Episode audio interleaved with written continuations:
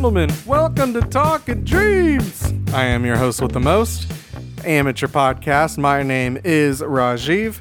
Before we go any further, we are on the Twitter and the Instagram. That's at Talking Dreams. That's at T A L K, the letter N like Nancy, D R E A M S. On those pages, you will find our link tree where you can find the right podcast platform for you. So make sure you're on that perfect platform for you and make sure you hit that subscribe button. And hey, if you feel like it, give us a five star review. We would really, really appreciate it. On the show today, we have actor and wrestler James Bolton. James recently was on the show Young Rock, which airs on NBC here in America and on other platforms worldwide. We talk about his coming up as an actor and how he had two dreams going simultaneously of wanting to be an actor and wanting to be a wrestler and how he kind of lost his way a bit but eventually found his way back to both acting and wrestling. James was an open book, and I really appreciate the fact that he felt comfortable enough with me to really open up about some of the struggles that he had gone through. I open up a little bit about some struggles that I went through as well, so we do touch on that a bit, and it's just really cool to have a conversation with somebody that it wasn't afraid to just really let it all out there. So thank you again, James, and I hope that you all really enjoy this episode. We do have an inspirational quote this week.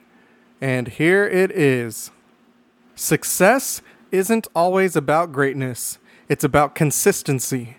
Consistent hard work gains success. Greatness will come. That was from The Rock. Let's get to James.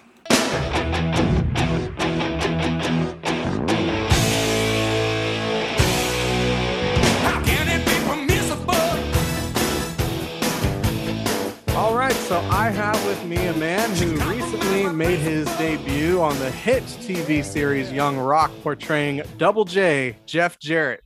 And in my research, I read that on his IMDb profile, he's often likened to James McAvoy and Bradley Cooper. How about that? And he's also a trained professional wrestler. I have with me the one, the only James Bolton. James, how are you doing today, my brother? I'm great, Rajiv. It is a pleasure to be here. Oh, it's truly an honor for us. I mean, we have not had many people on this show that have been recognized on on a national show or even a worldwide show. I mean, we've had Eric Bischoff. Uh, there was a couple other people that we've had on as well, but you know, you have been on a show that is really hitting on all cylinders. Young Rock. What has been the experience so far being on that show? I know you've only been on just a few episodes so far.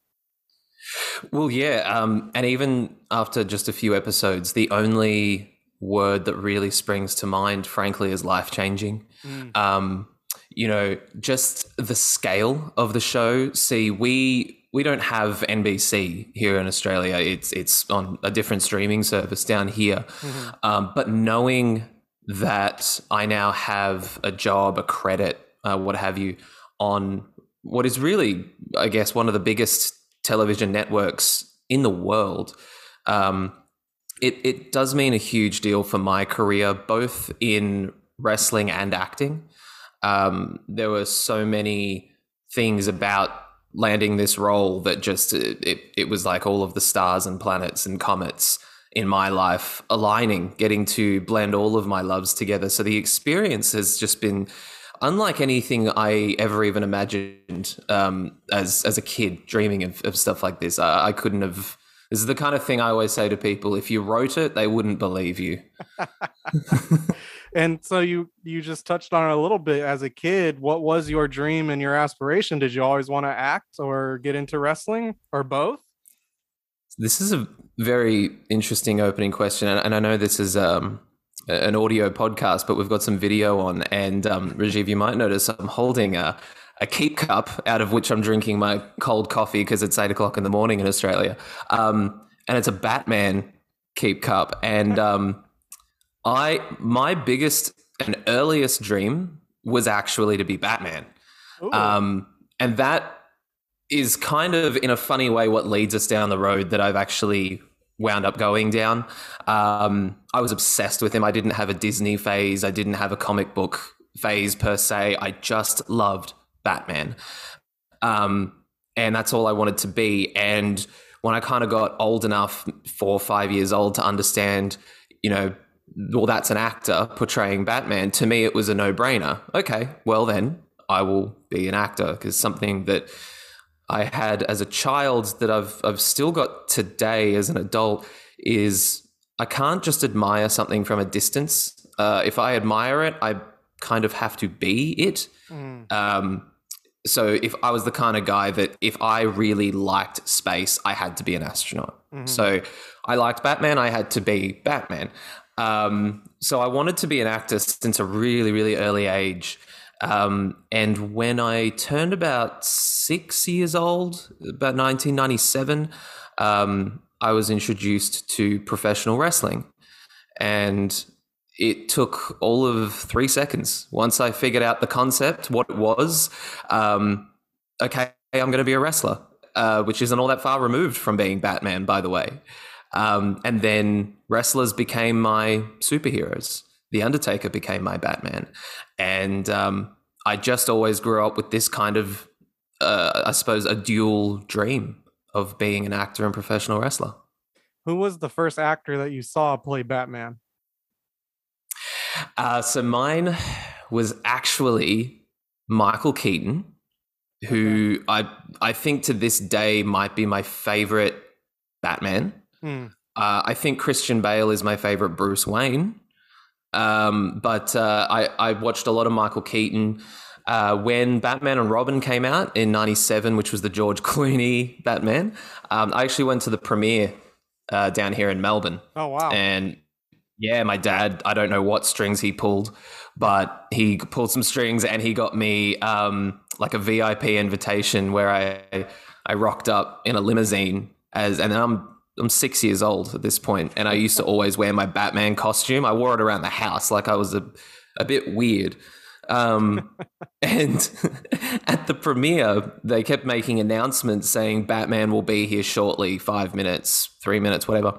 So, of course, if you're at the premiere, you think George Clooney is showing up, and then this big, long, stretched black limousine shows up, the middle of the city, and um, this little seven-year-old kid comes out of six-year-old kid comes out of the back in a, in a Batman suit, holding my little invitation from the network, just waving at everybody, and you just heard this collective, "Aww." And then about five minutes after that, the Batmobile showed up, and it was all. They, my dad sort of managed to make a big show out of it for the premiere. Uh, so George Clooney as Batman holds a bit of a soft spot in my heart for that reason. But Michael Keaton's my Batman. Yeah, and as as it should be. I know that my dad he uh, he really likes Adam West. That was his Batman Hmm. way back when, and He was uh, great.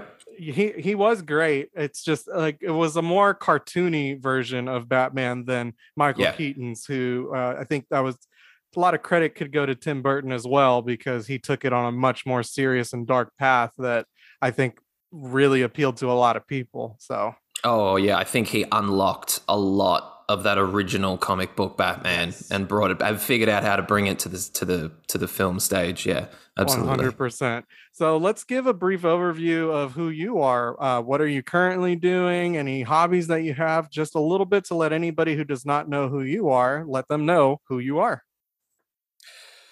Oh, okay. Um, I'm James. Hi, everyone.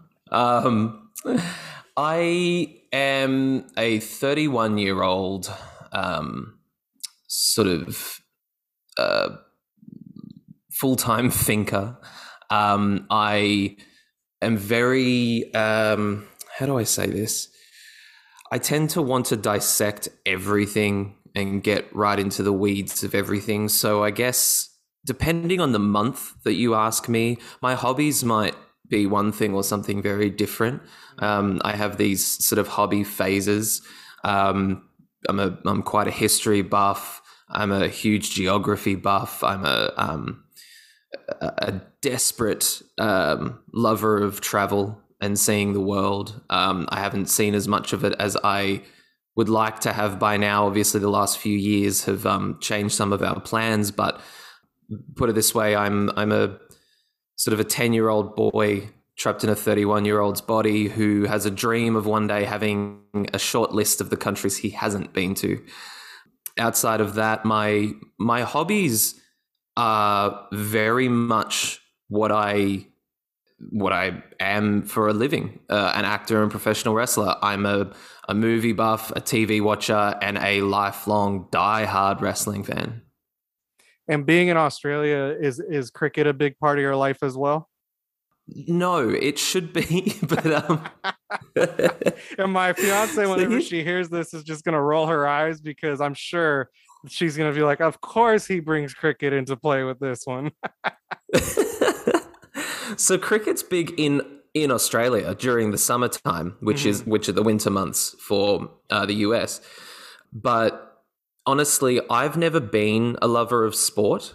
It's always kind of I don't know. Uh, I think this goes back to my to my primary schooling years or my elementary schooling years, uh, where I wasn't a very masculine child growing up. And this is the late '90s too, mind you, and the early 2000s. And I grew up in a very suburban town, about an hour out of Melbourne. I suppose it, it's a very um, this this might not mean a lot to a lot of people, but it's a very Australian part of this uh, city, where sort of masculinity is very cherished and uh, and and so forth, and so sport is huge.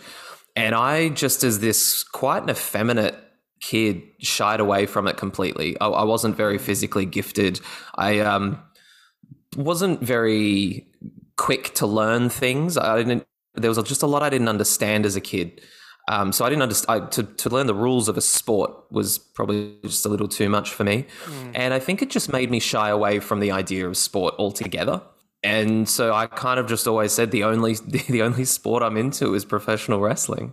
So cricket is something like my dad would watch it a lot. I would try to kind of sit down with him and, and, and absorb it and watch it, but it's like Australian rules football to me. I, I just couldn't fully grasp it and and get into it. Yeah, I've tried watching Australian rules football too, and I just I can't I can't grasp it. And I think it's just maybe like it's an American thing where I'm watching it, but I'm not really absorbing it. So that could be why Mm, I'm not mm. understanding it very well. To me, it just looks like rugby. So I'm just yeah, it's so fast paced as well, man. Oh, like yeah. it just blink and you missed it. yeah, for sure. So with Yeah. acting, you like you said, really young age that you thought, okay, that's what I want to do. What was your initial thought in how you were going to pursue it? Did you think it was going to be easy or did you understand like it's going to be pretty hard road to get to where I want to go? Dude, I thought I was going to be an Oscar winner by 15. Right? Like and WWE champion a few years after that. Like, man, I've, nah, hard. This was going to be the easiest thing ever because like I wanted it. So, you know. Um yeah, really. I I, didn't grasp that concept very much. Uh I just kind of always had the mentality of well if you want it it'll happen and and th- that comes to a huge uh, learning curve in in my life about what it actually means to manifest something in in real time. So yeah, I kind of just kind of always thought, oh well, you know, that's just something that will kind of find me in a way. Obviously, I was dead wrong.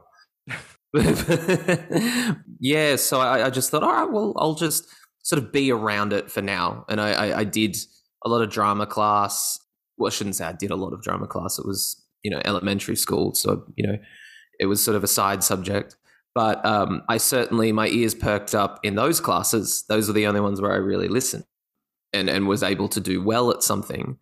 But as the years went on in my childhood and I sort of started to reach adolescence, I think I kind of just lost my way a little bit, which kind of goes into a whole bunch of other things to do with with uh, mental health and what have you. But I, it's almost as though the dream of acting and everything just uh, faded into the mist a little bit, and my priority was to survive, and it didn't come back until I was about sixteen, which is when I actually started my acting career.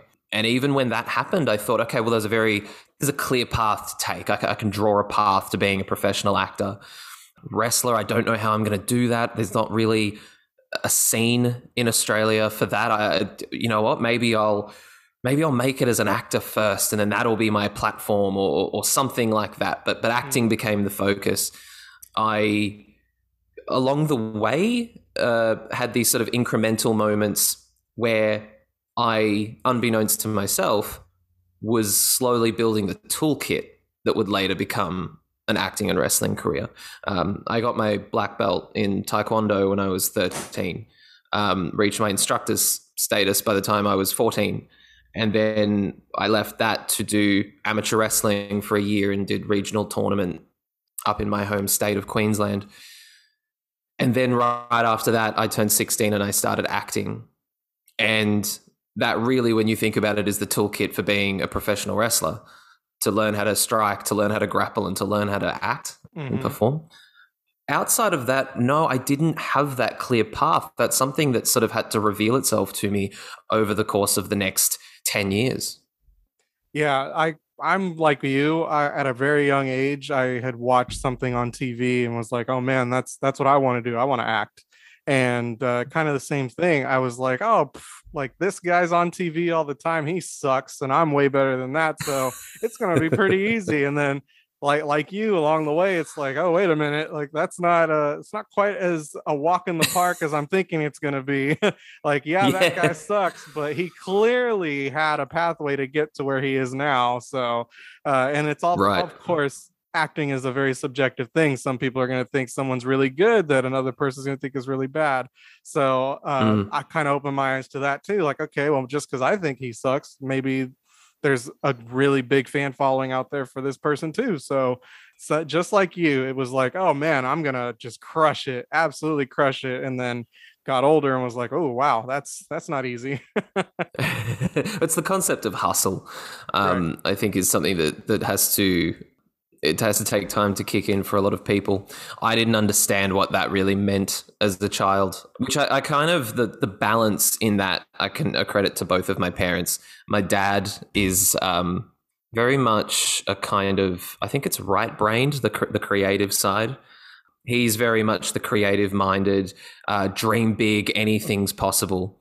My mother, on the other hand, was always more kind of the pragmatic brained, Hmm. almost analytical. Which, when you think about it, is kind of um, my dad. My dad had certain feminine qualities, and my mother had certain masculine qualities, which is really interesting to grow up around, um, just from a psychological perspective. So my uh, so the way I always kind of word it is, my dad taught me to dream. My mother taught me how to, you know, wake from the dream Mm. and get the uh, and make it reality. So I really I owe a debt of gratitude to both of them for teaching me those two components. Yeah, for sure. And, and for me, it was the opposite. My mom was the one that was dream big. You can do whatever you want. And my dad was more of the, okay, like, sure, you want to do that. But what happens if that doesn't work? Uh, what are you going to Mm. do? Uh, Are you going to have something to fall back on? Like, what, are- what are your plans? So he was always a, you need to make sure you have plans in place sort of person. Whereas my mom was like, you know, if that's what you want to do, then go for it. You can do it. No problem. hmm So, can you walk us through your steps of becoming an actor? Did you work on a stage crew somewhere to get your break or do an internship? Like, just what steps did you take to get to where you are now? So this starts when I was uh, 15, 16 years old, and I was in high school up in my hometown, which is the Gold Coast. Uh, it's just up the east coast from Melbourne, sort of out Miami. And um, I was in 11th grade, and I was in my first bout of depression. And along that time, I, through family, friends, got in touch with one of the teachers at my school. Her name's Betty. And Betty was kind of given, um, you know, a request by my mother and, and family to just keep an eye out for me in school. And so she would come and check on me. I was one of the only students that was on a first name basis with Betty. And she would always come and check on me. And then she would ask me, you know, what, what makes you feel good? What, what do you like in school? And, you know, I'd sort of say, oh, I don't know. I, I, I, I'm not very good at school. Um, I mean, I like drama. My understanding of that by this point, because remember, these kinds of dreams and aspirations have faded into the mist, my main reasoning for that was, well, I don't have to think much in drama. You know, it's kind of the bludge subject. So she said, okay, let's go with that. There's a, a talent show coming up.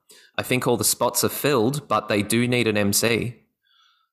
So, okay, okay, fine. And I, you know, I'm just watching the world pass me by at this time, like I'm on a treadmill. I'm just, yeah.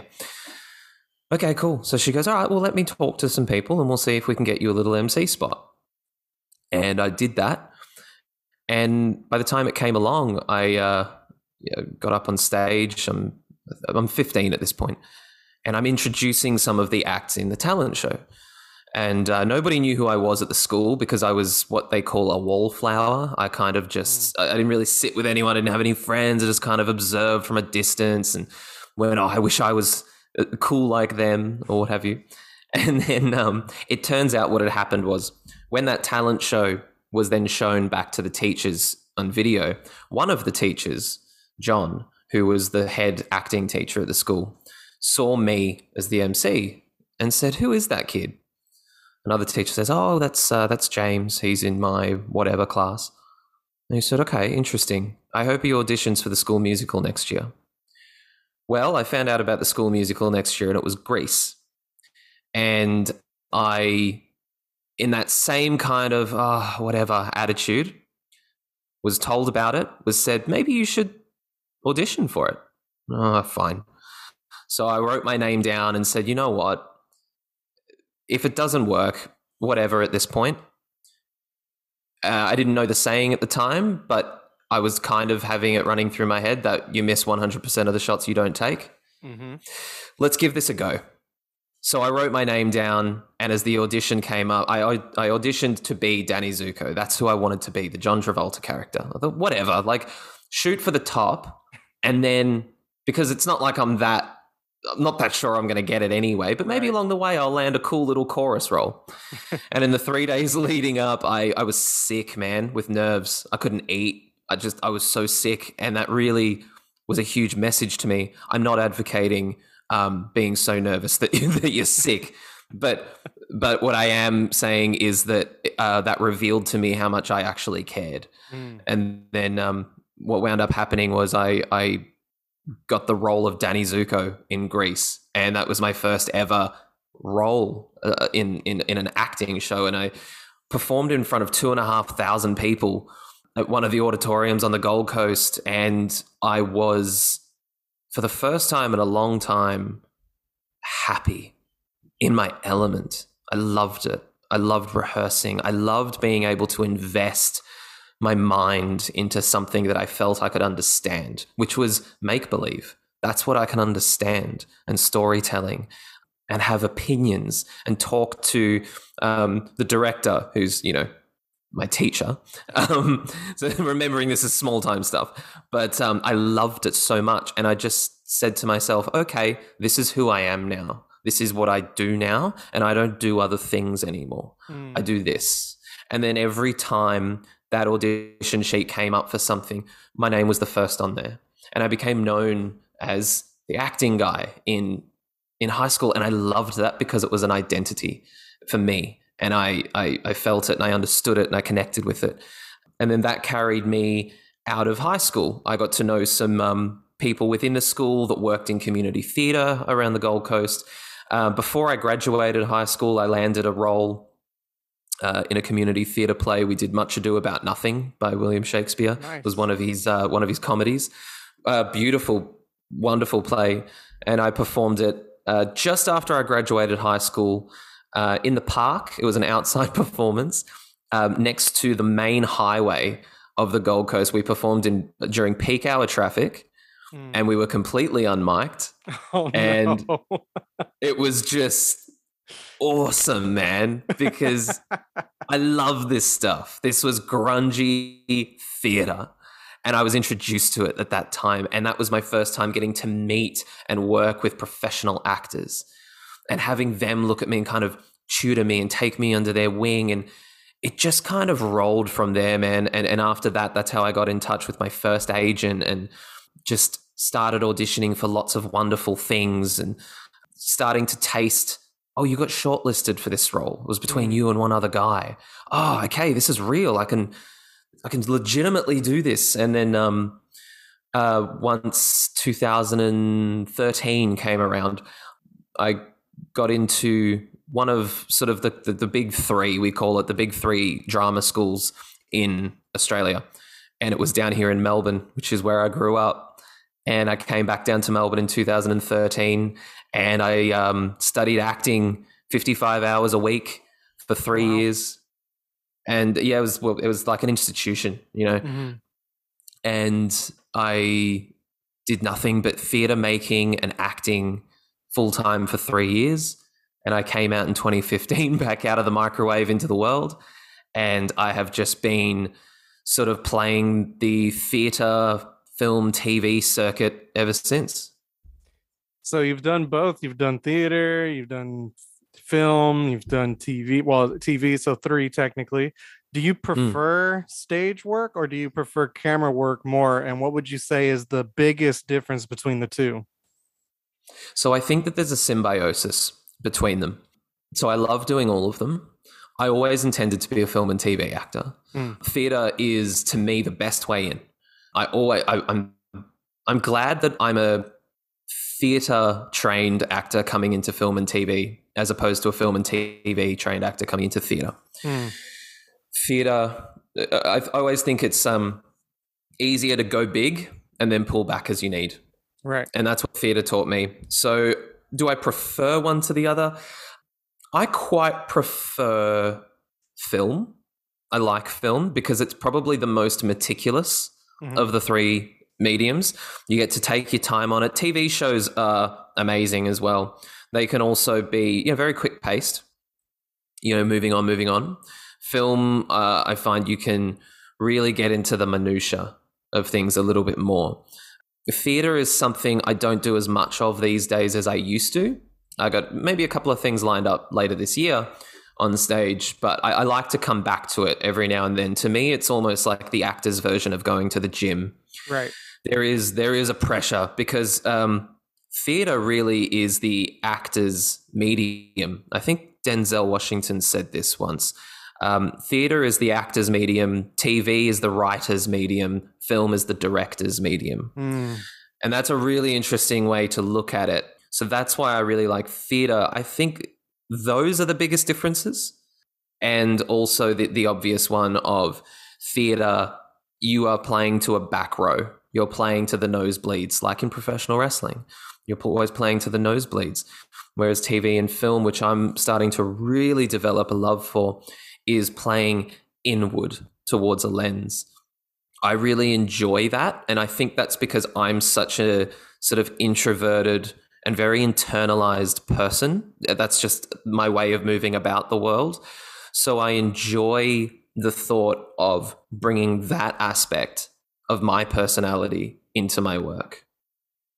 So going from the acting institution that you were with, you said that you found your agent eventually along the way and that you were starting to get you're one of the last two or it just went down to you and one other person they ended up going with the other guy. Was there ever a point in that aspect of it as you're building your resume or trying to build your resume that you it was like, "Oh man, like this is like I knew it might be hard at this point because you know when we were kids we you and i both oh this is going to be a Mhm. cakewalk we realized it wasn't going to be but from that point was there ever a point like oh man this is even harder than i thought it was going to be and what was that point for you 100%. That happened a few times. So the first big moment for that of that for me was when I graduated from drama school and we had a sort of a graduating showcase uh, where we put on a, a show and we invited agents and casting directors from around Melbourne and around Australia. Wow. People were flying interstate. And then we all flew up to Sydney as a, a cohort and we did the same thing in Sydney. And I was very fortunate um, after my performance. It, it's one of these things you kind of feel like cattle. You kind of you all do your performance on stage, and then after the show, you all go for drinks in the foyer, and basically you're at the prom, and you're just waiting for an agent to come up to you, and you're watching all your friends get you know approached and and I I'll never forget that day because I didn't sleep at all the night before. I was so nervous and there was one agent in particular I really wanted to hear from. Mm-hmm. Anyway, the performance happens and I, I got I was very fortunate. Like I said, I got approached by several agents, including the one I really wanted to to be approached by. I went on several meetings with agents. It felt very real. It was like, oh my god, like this is now we're in Melbourne now, baby. Like we're not on the Gold Coast anymore. You know, that was like that was coming from you know Kansas to LA. Right. Um, I got an agent. I got the one I wanted. All all, all of that. I'm auditioning like crazy. Nothing. Nothing. Nothing. A year goes past now. Oh God, I'm a year out of drama school. Okay, wow, drama school's becoming a memory. Nothing. Okay, all right, no, that's cool. I'm, I'm still doing a bit of theatre here and there. Cool.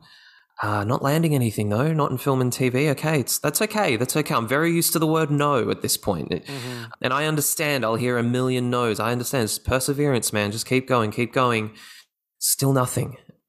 It it it, did get to that point, uh, maybe about a year out of drama school, where where I thought, okay, how long will this take? Mm. And now I'm in my late twenties, and you know, where are we going here? that lasted a while, but then every time you have that thought, then you just remind yourself of how many actors you admire in the world that were in the same position as you. I actually want a, a play that I did back in 2015 called Cloudstreet. My director intentionally directed me in a piece where I had to physically push a piece of the set for about 90 minutes continuously. The play went for three hours. Oh, wow. And he told, yeah, he told me at a later date. He said there was a reason I cast you in that role, and there was a reason I made you push. I, I directed you to do this very symbolic pushing of the, the, the set. So because I can see in your personality that you are very ambitious and that you're just you're, you're trying so hard, and then maybe sometimes you get a little lost mentally. And he said, I, I want you to f- I want you to just keep pushing. And that's why whenever you said to me in rehearsals, "Hey, do I do I keep doing this or do you want me over here now?" Just keep pushing. Just keep pushing. And he said, "I want you to always remember that." And I've never forgotten it. And now every time that thought comes into my head, oh man, this is really oh, it's taken a while, like it's been so many years or whatever, just keep pushing. And his voice is in the back of my head. I reached a really very existential moment in about, well, really, uh, 2021. Yeah, last year. Uh, the pandemic was in full swing. Melbourne was in a very hard lockdown. Melbourne is um, the most lockdown city in the world.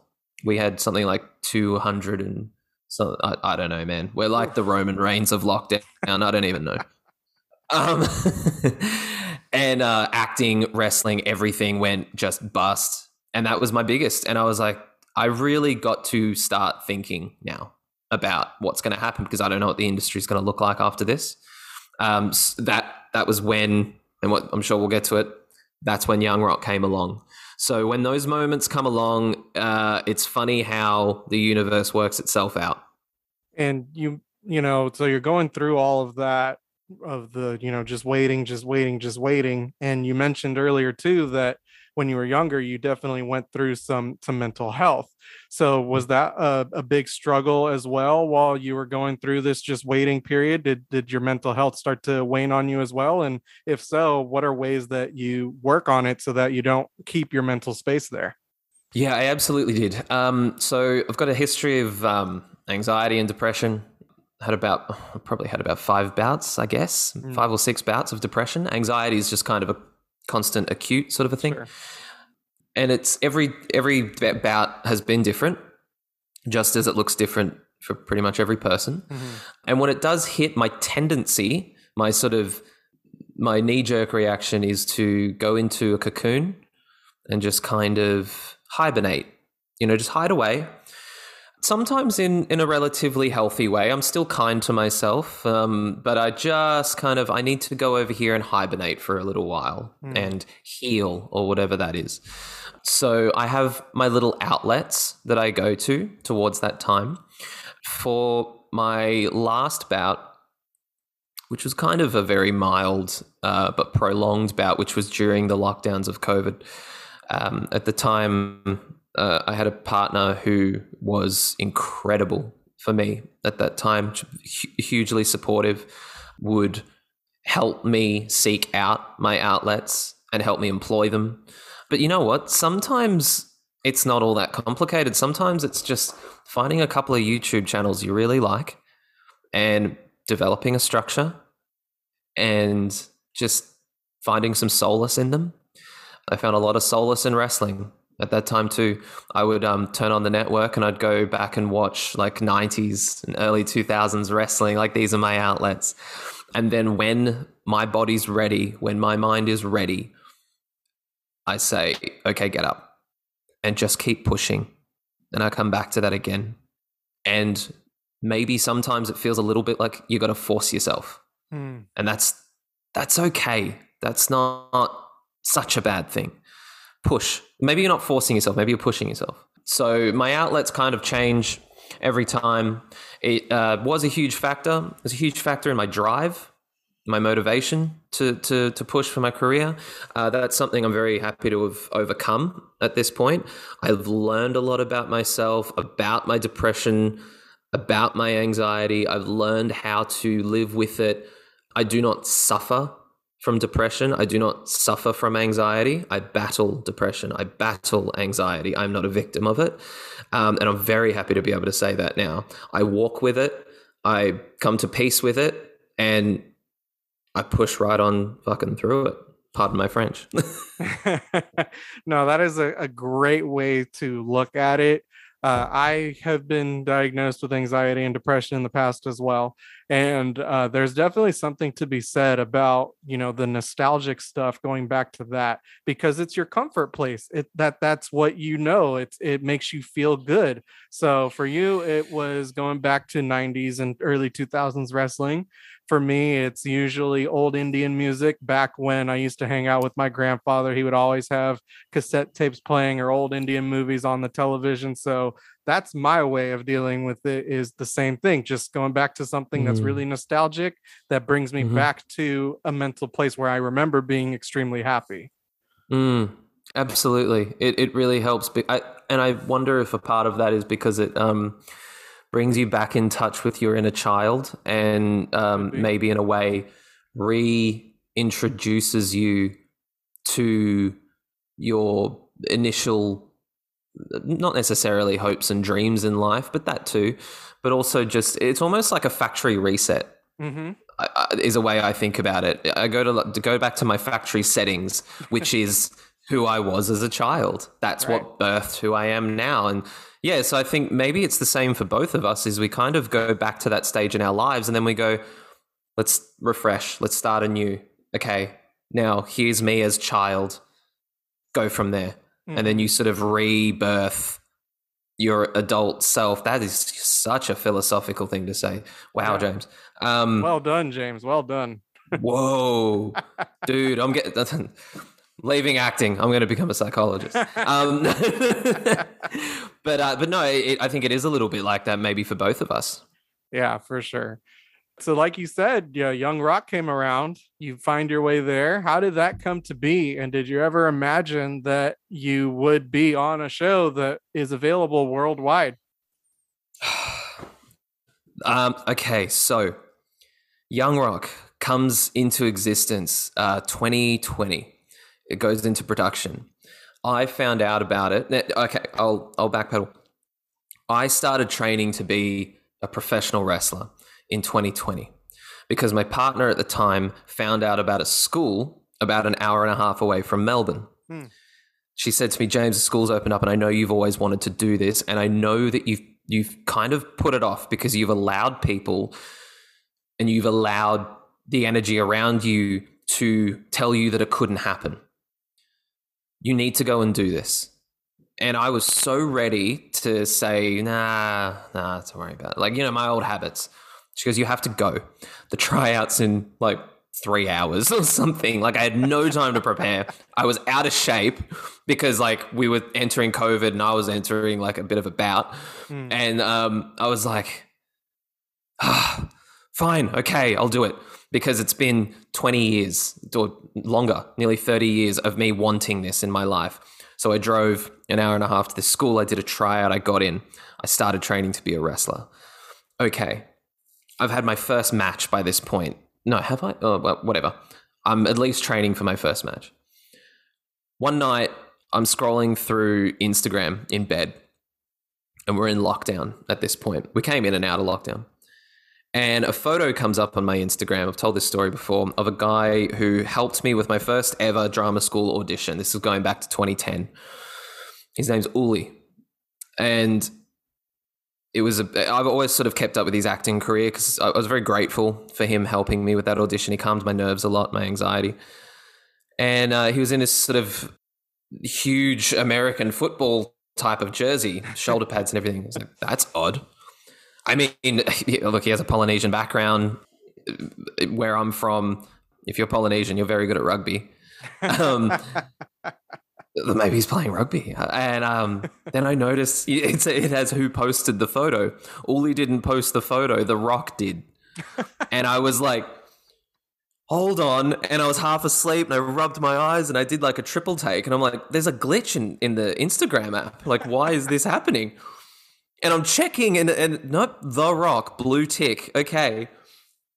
And then the post was the announcement of this show called Young Rock. And the man himself, Talia Uli Latukefu, that's his name, has been cast to play Dwayne Johnson in his mid 20s. And I thought, oh my God, this guy, like, go him. This is awesome. And also, there's a show about The Rock's life. like, what's happening? And I'm like leaping out of bed with this. And, um, like, the, the, th- it must be said, The Rock was such an influential person in my childhood, my teenagehood, my early adulthood.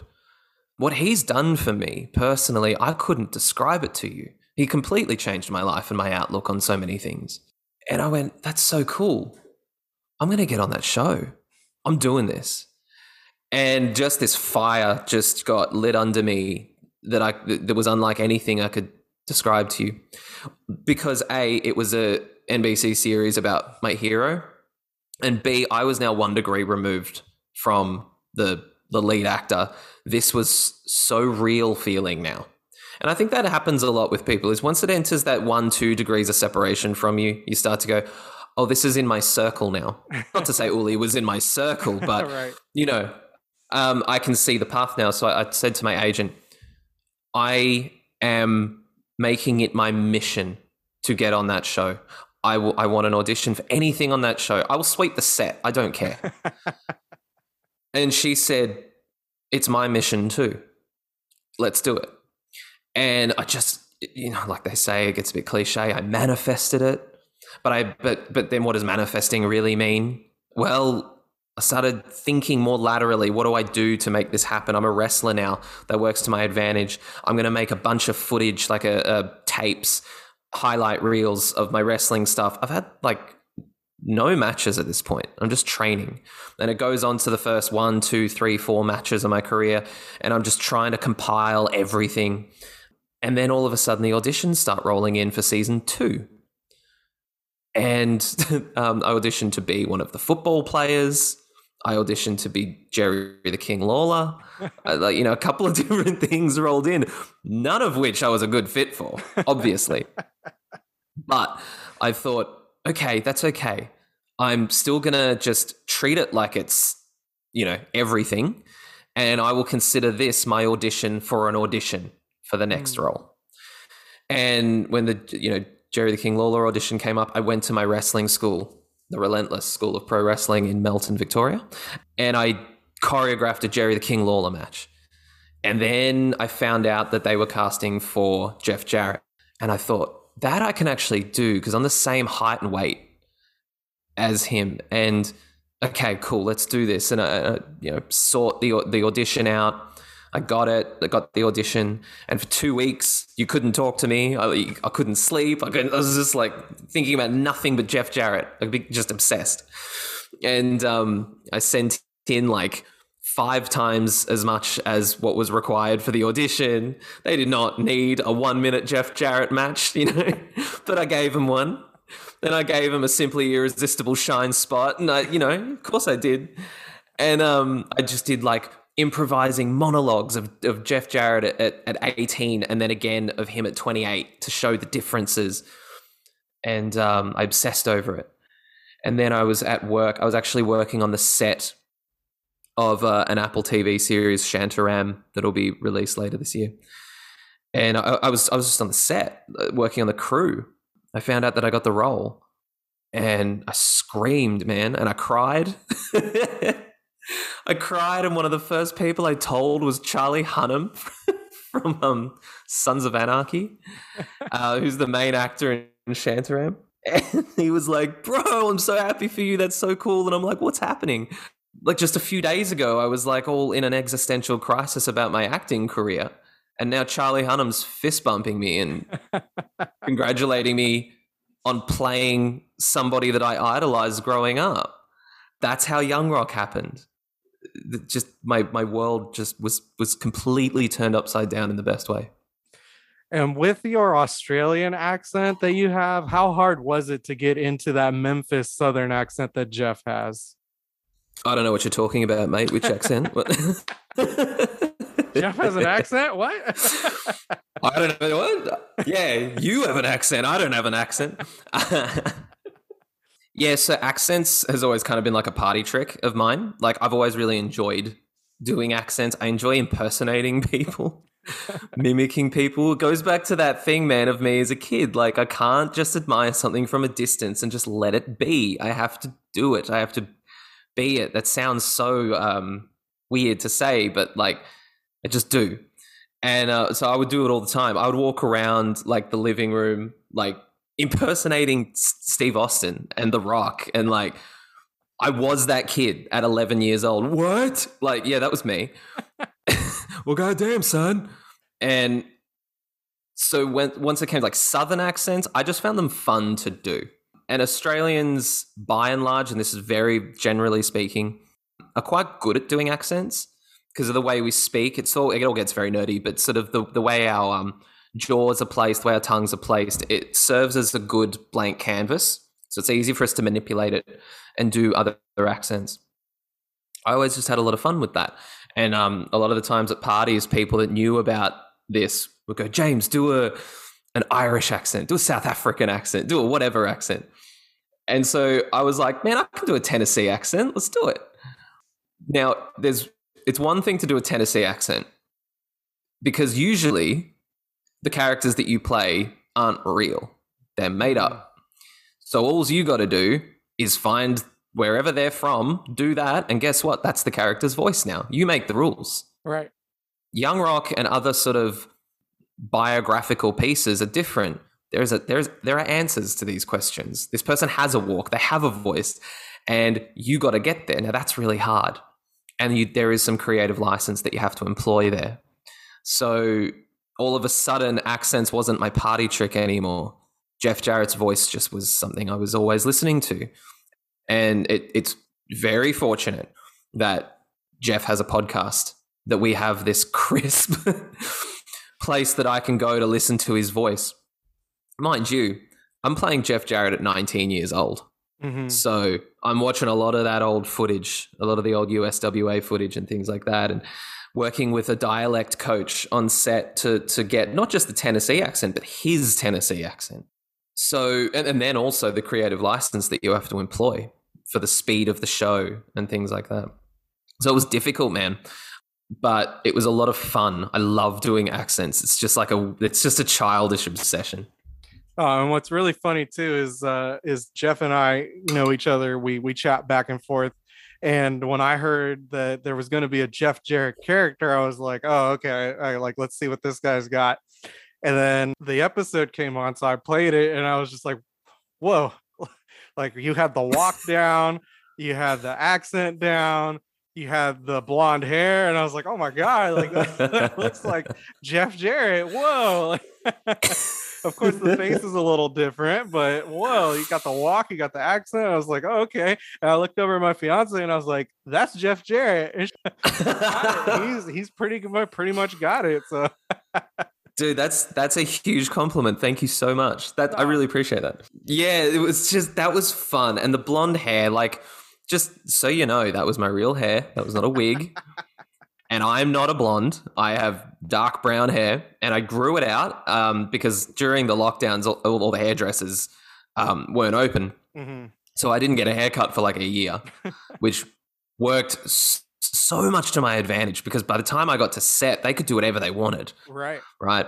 And then there was the option for a wig, and um, I said, "Nah, let's not," because the standards are so high on this show, and they are, man. Yeah. Especially season two, like they they up the ante.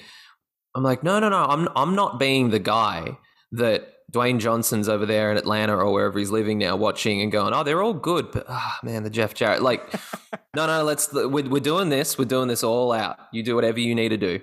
So we we, we put my hair from dark to blonde in a in one day.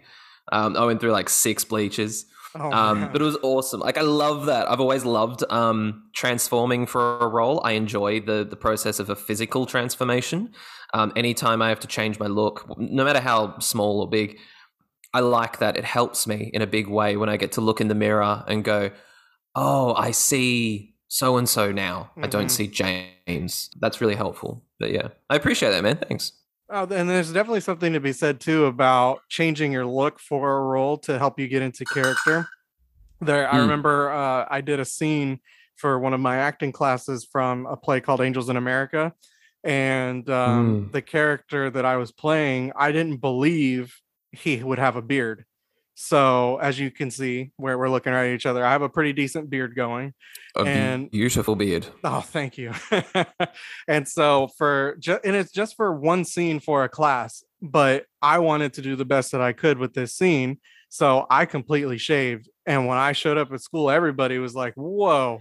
And I was like, "Well, I'm, I'm doing this scene for acting, and I wanted to make sure I got it right."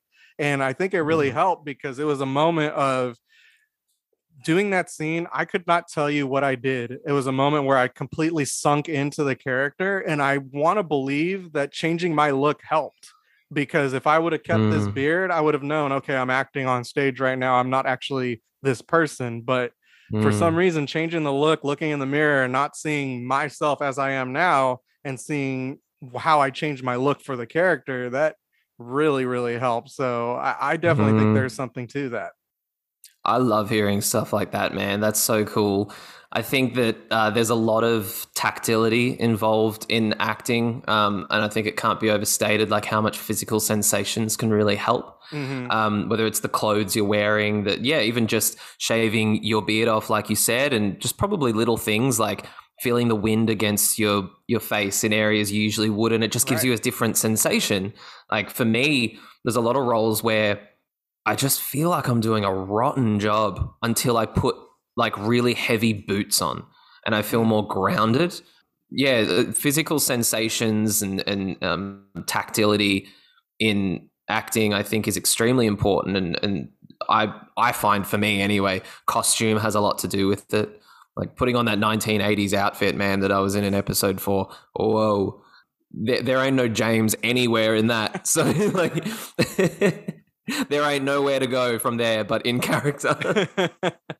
I wish I would have had the the thought for heavy boots because that was one critique that I always always had was I would move my feet too much while I was acting and I don't know if Mm. it was like nerves or maybe that bit of anxiety that I have that I was always moving my feet Mm. shuffling my feet. Yeah, man, heavy boots. That's a good one. I need to remember that if I ever get back on the stage.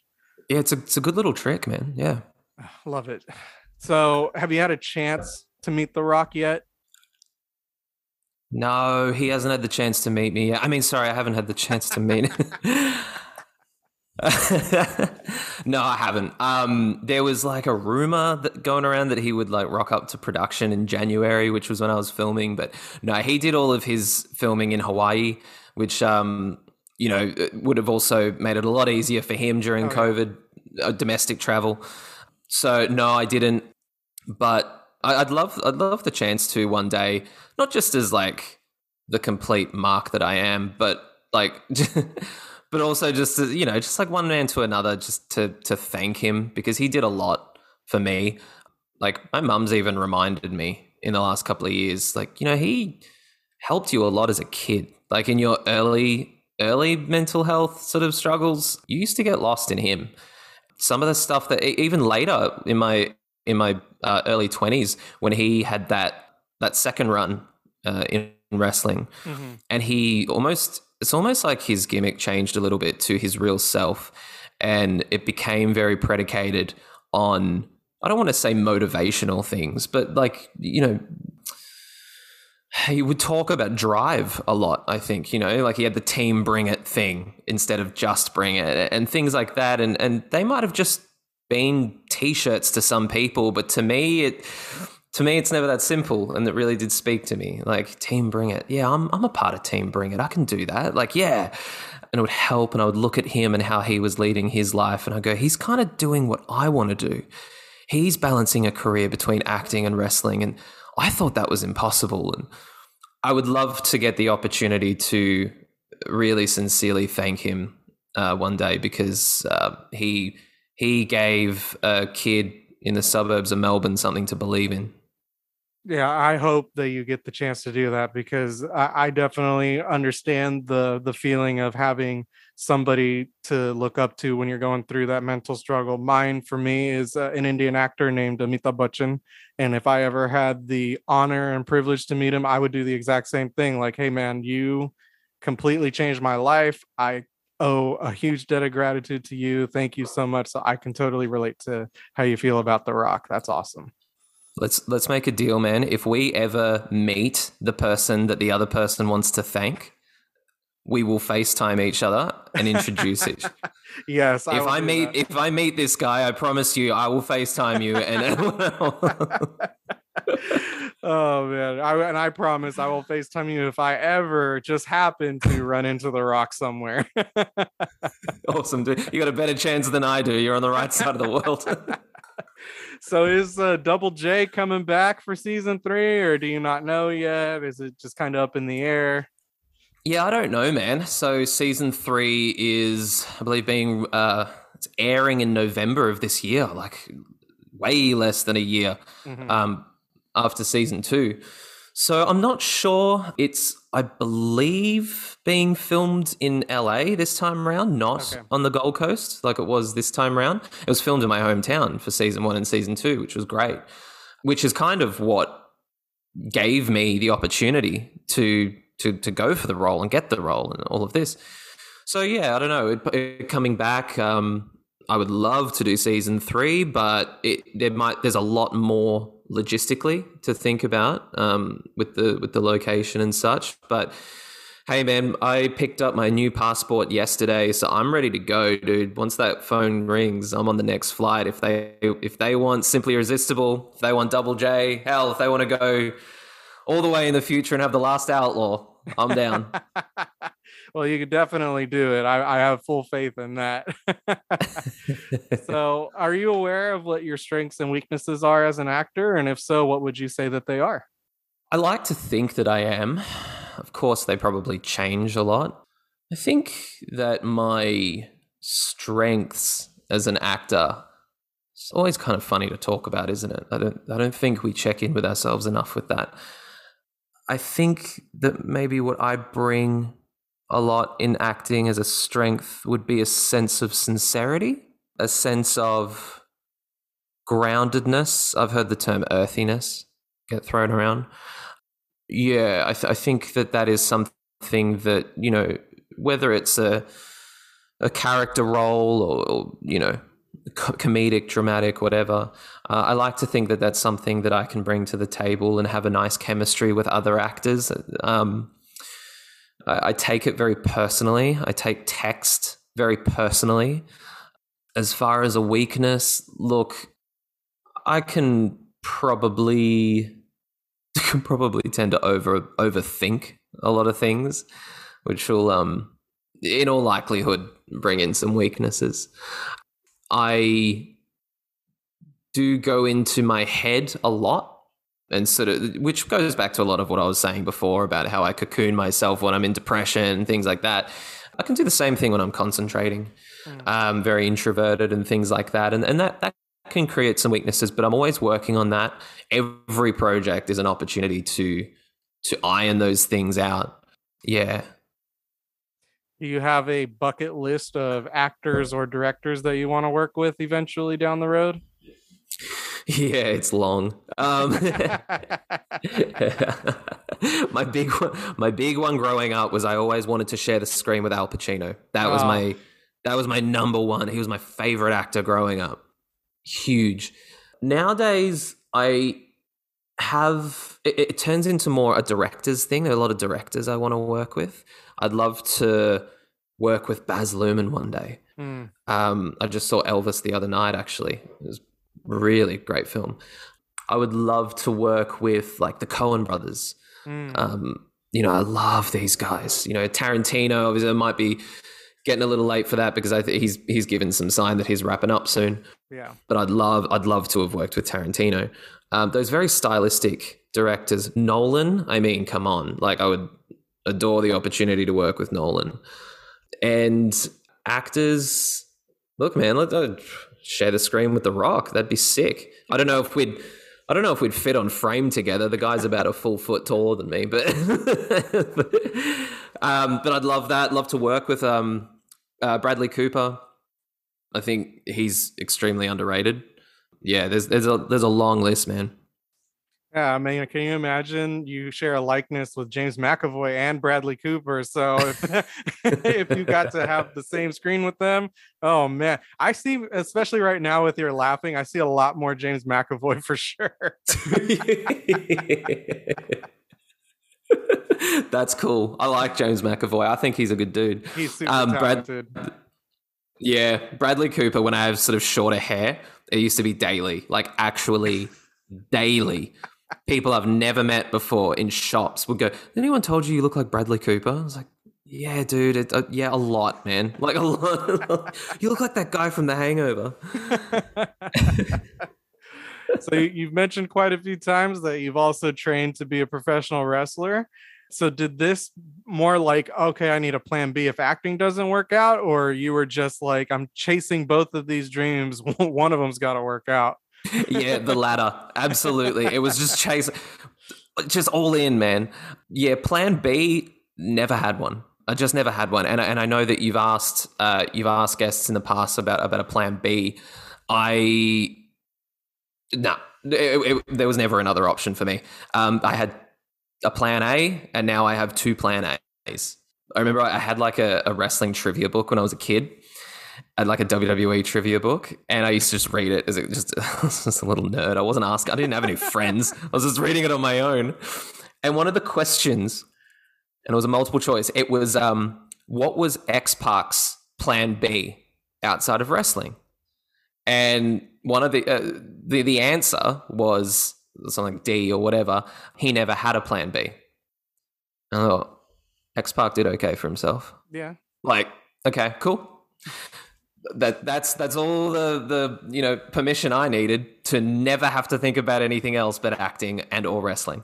Should i have had a plan b? Yeah probably. I think i think having a plan b is an extremely wise decision and, and i would uh, give people the advice to have a plan b. Just don't you know have one but live as though you don't have one. Live as though plan a is your only option but have the other option there just as a sneaky little secret.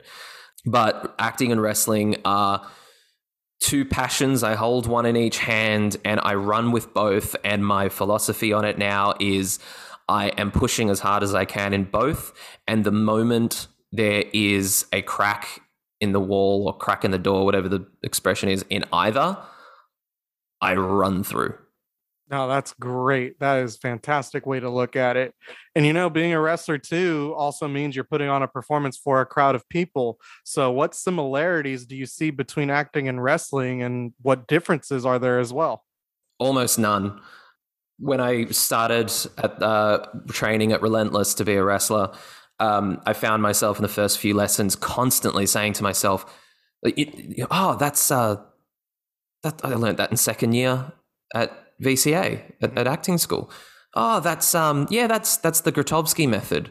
Oh, that's the you know the, the the Strasberg method. That's the. I just started putting it in my own language because I had a developed language in acting. Now there is a wrestling language. They say go up light for a body slam or a or a suplex or whatever.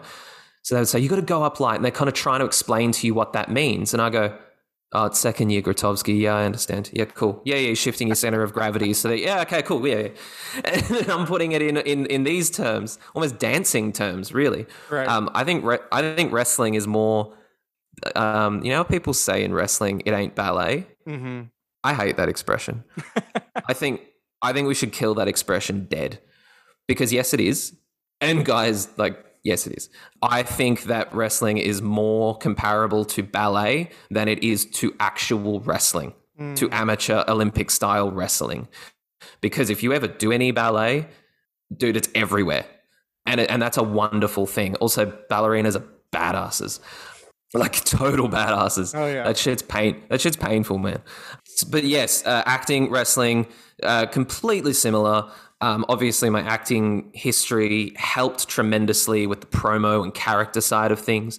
Um, I'm also I have a history of theatre making, so a little bit of producing, writing for for stage things like this. I've co-produced, performed, written what's called an immersive roving piece of theatre, where the the, the theatre piece moves around a city Oh yeah, yeah. and the audience comes with you. Yeah, so we did that in the city of Melbourne. We did it in a regional rural town in, in here in Victoria.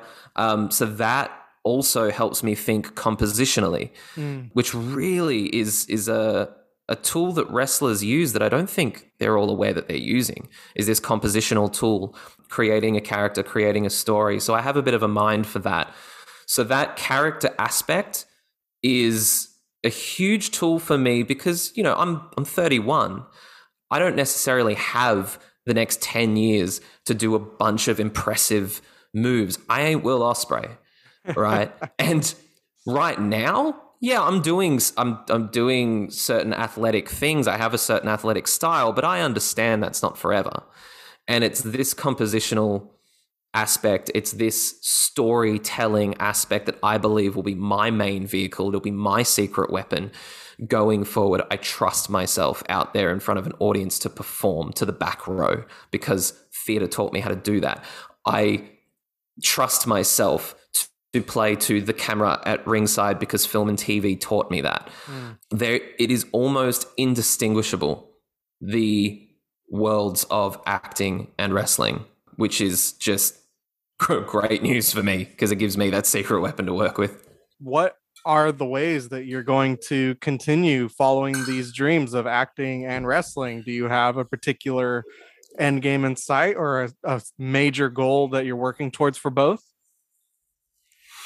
Let's um let's for now just think of just like a light dream, just something really modest like um the I don't know, the Universal Championship in one hand and an Oscar in the other. I don't know, just something really Yeah, really modest. um it's just really modest, man. Not not too much. It's it's hard sometimes I think in these two professions or in any creative endeavor to draw a very comprehensive path uh, in in career development. It's different to a lot of business endeavors in that way where you can kind of draw out a business model and you know in, in, x amount of years i hope to make this amount of growth and whatever. It's a creative medium and it's it, it's completely it can be up to the whims of other people. So you kind of have to make your your growth decisions and your pathway you have to sort of broaden them a little bit. So acting young rock has really helped in that it gives me a certain credit to my name that i can use to my advantage to keep pushing to again just keep pushing and to put myself out there more to highlight the physical aspect of my skill set, um, the character acting side of my skill set, and to uh, I think something that wrestling has taught me to bring into my acting career is this idea of self promotion. It basically being a carny, right? Mm-hmm. Because this is what wrestlers are good at is they find creative ways to self promote. Now, sometimes in acting, you can fall into the machine way of thinking of, well, it's up to those people. And so I just need to wait and leave it up to those people. Wrestling's taught me to bring a little bit of that carny attitude in and go, no, I'm, I'm, I'm pushing harder than that. As far as wrestling goes, very much the same deal. Uh, right now, I'm working on getting as much experience as I can. This is the thing. I've been an actor for 15 years. I've been a wrestler for one. So I understand these two th- things do not operate on the same level. I'm paying my dues in the wrestling industry right now. I'm still out there setting up rings, training as hard as I can, as often as I can, trying to get as much footage compi- compiled as I can and take advice from everybody around me. As well as that, as far as career development for wrestling, develop a very broad range of learning styles, similar to acting. There's a lot of techniques, a lot of methods, and you develop a utility belt over time of what yours is. Um, and I just want to keep working on that. I would love to get some overseas experience with wrestling. Um, I'd love to come over to the States one time. Double J himself has publicly expressed some interest in uh, in teaming up with the unprecedented James Bolton. so we will um, uh, look. That'd be a, a huge opportunity for me. So I think that, that the commonality between the two is self promote, push yourself out there, keep learning. Yeah, can you imagine that story of the last outlaw, Jeff Jarrett, teaming up with the unprecedented James Bolton? How different those personalities are coming together. That would be Tell me about it. itself. Tell me about it, man. I might have to go blonde again.